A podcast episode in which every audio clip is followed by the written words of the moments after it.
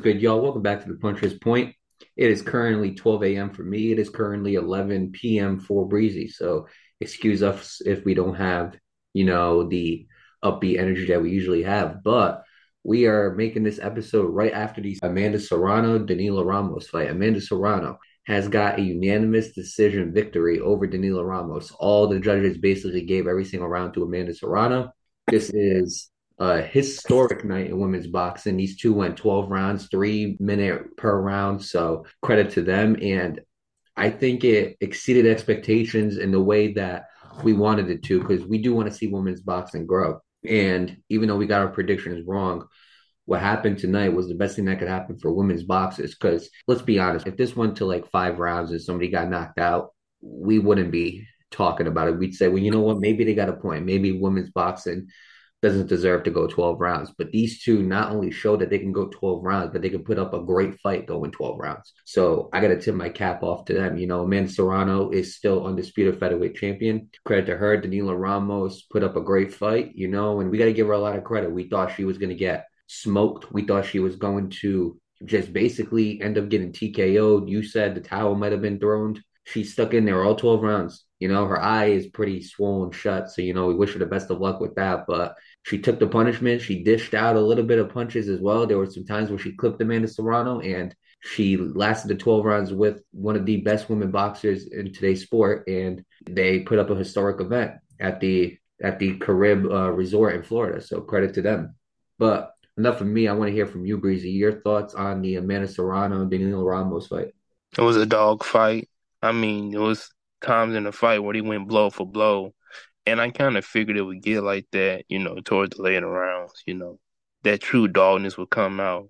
Now, one thing I will say is Mario did hit it spot on with that prediction, though, saying that if Ramos can punch it between Serrano's punches, then he's got a good chance, and then it can even go to decision. And if it does go to decision, this would be great for women's boxing. Overall, this was this was not a bad fight. You know what I'm saying? I think this fight was actually worth it. This fight hit hype that maybe others didn't see it hitting.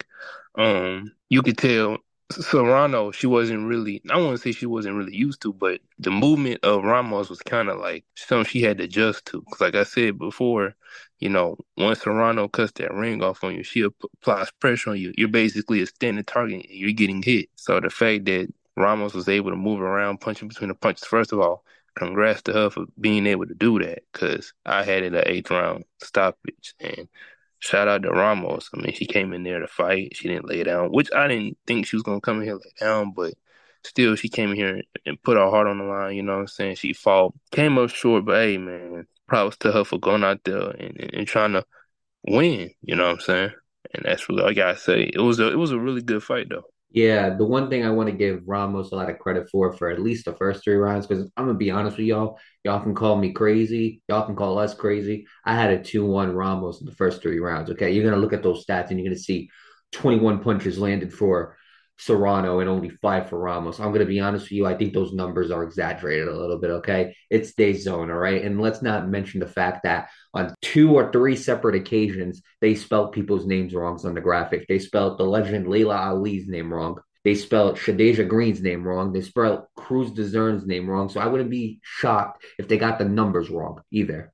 But that's a different story for a different time. You know, we, we got a million ways we can bag on DAZN. And another thing is they stopped round three a little too early. Yeah, yeah, 13 seconds left. Ding. What, what, what's that? But nah, like I gotta give Ramos a lot of credit because during those first three rounds, she was doing a really good job. One of the points that I mentioned was in order to beat Amanda Serrano, you have to punch in between her combos and stop her from using those combos. And she did a good job of that. There were times where she had a nice little like one two going, and she would back and she would use her footwork to back up. That was a key that we talked about right there. She used her head movement a little bit in that fight as well. Not as much as we would have liked her to use, but there were moments where the head movement was definitely working for Ramos, and I got to give her a lot of credit on that one point that Breezy made that Amanda Serrano was doing very well was getting to the body. In the earlier rounds, she was hitting Danila Ramos in the body, and I would have liked to see that more in the later rounds from Serrano. I think that would have definitely been a difference maker. But overall, this was a dogfight. You know, they both went in there, they both went toe to toe for 12 rounds, three minutes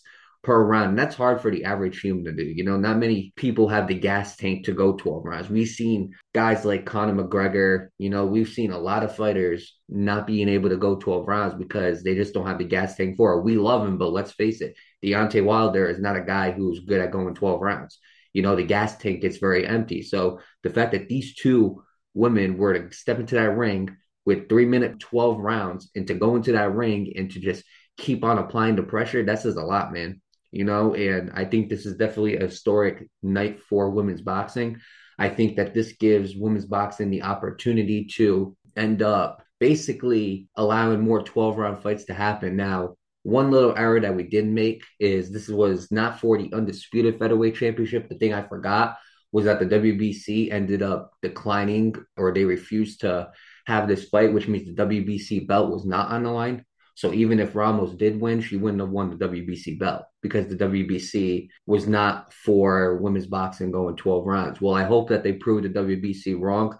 I expect uh, Sulaiman to make an apology saying that women boxers can go 12 rounds, or at least this fight has proven that women boxers have the capability to go 12 rounds because they just proved that they could. You know, uh, somebody like Danila Ramos, who we thought was going to get clipped on the chin and get knocked out, she lasted 12 rounds. Somebody like Serrano, we expected that from, but we didn't expect it from Danila Ramos.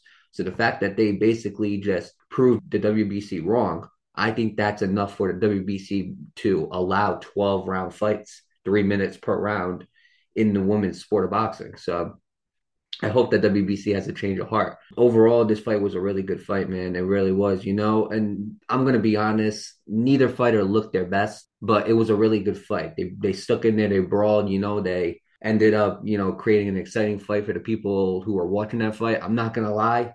In that 12th round, it was a knockdown. Danila Ramos got knocked down, and the ref did not call the knockdown. You know, Sparkle, she did a great job throughout the whole fight, except for that 12th round that 12th round, I'm not going to lie, that was a knockdown. She rocked her, clipped her. She was going to go down. She held on to Serrano. Serrano let go and she fell. To me, that's a knockdown. But other than that, though, I think the fight was really good. You know, I think it was a great fight for the Caribe Resort to have. They're going to be having the Shadasia Green Crews-Dezurn fight in the Caribe Resort. So shout out to them for making these boxing fights happen, for putting on great women's boxing fights as well. With that being said, man, I think I, I just better wrap it up over there. I want you guys to know that women's boxing, you know, they're here to stay. You know, the women boxers are doing things that the men aren't, which is making the best fights possible. And we got to give them a lot of credit for that, man. You know, and I hope that this is a lesson to the rest of the boxing landscape saying, hey, look, if the women boxers are able to go undisputed multiple times, a seven division champions, you know, multiple division champions, future Hall of Famers already. Why can't the men do it? You know,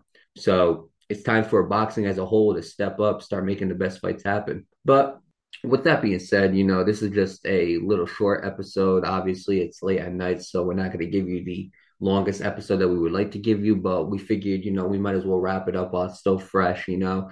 We feel like this fight was good enough to have us make a reaction episode as of right now. So with that being said, you know, just we hope you appreciate the episode. We hope you enjoy it, and make sure you guys stay tuned to the Puncher's Point. Make sure you guys keep your eyes out for new episodes on the way. Obviously, Tyson Fury and Francis Ngannou is going to be happening later on today, technically, since it is Saturday.